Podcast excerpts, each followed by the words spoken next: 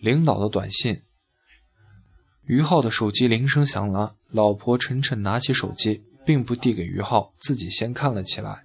于浩提了科长没多久，晨晨已经养成了检查于浩手机的习惯。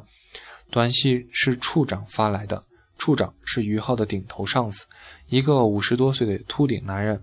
晨晨边看短信边读给于浩听，总以为水是山的故事，海是帆的故事，云是天的故事，你是我的故事，却不知我是不是你的故事。今天我做了两件事：呼吸和想你。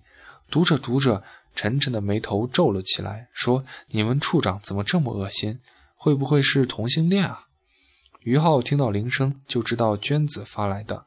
但他一点儿也不担心被晨晨发现，因为娟子的手机号码显示的是处长。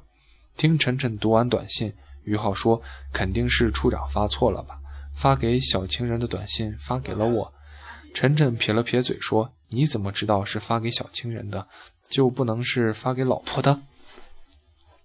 于浩拨通了处长的电话：“哦，晚上加班又要通宵，我知道了。好的。”挂了电话。于浩对晨晨说：“处长本来是想通知我加班，没想到发错短信了。”处长说：“可能又要通宵，没办法，省里明天来检查。”说完，边穿衣服边出门去了。于浩用这个简单的诡计，巧妙地躲过了晨晨的检查，从来没耽误和娟子约会。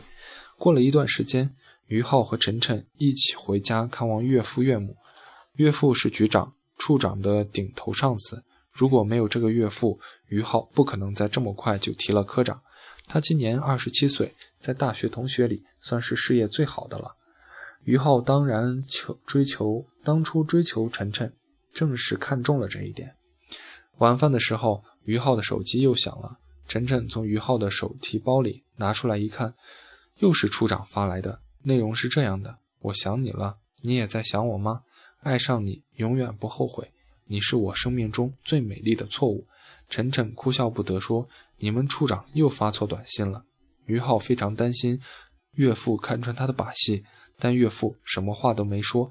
他战战兢兢地瞄了一眼岳父，岳父表情复杂，捉摸不透。岳母叹了口气说：“现在的领导真是不正经，爱发这些肉麻的短信。你爸爸的领导也经常给他发这种短信。”听了岳母的话，于浩和岳父都很尴尬，忙端起酒杯说：“喝酒，喝酒。”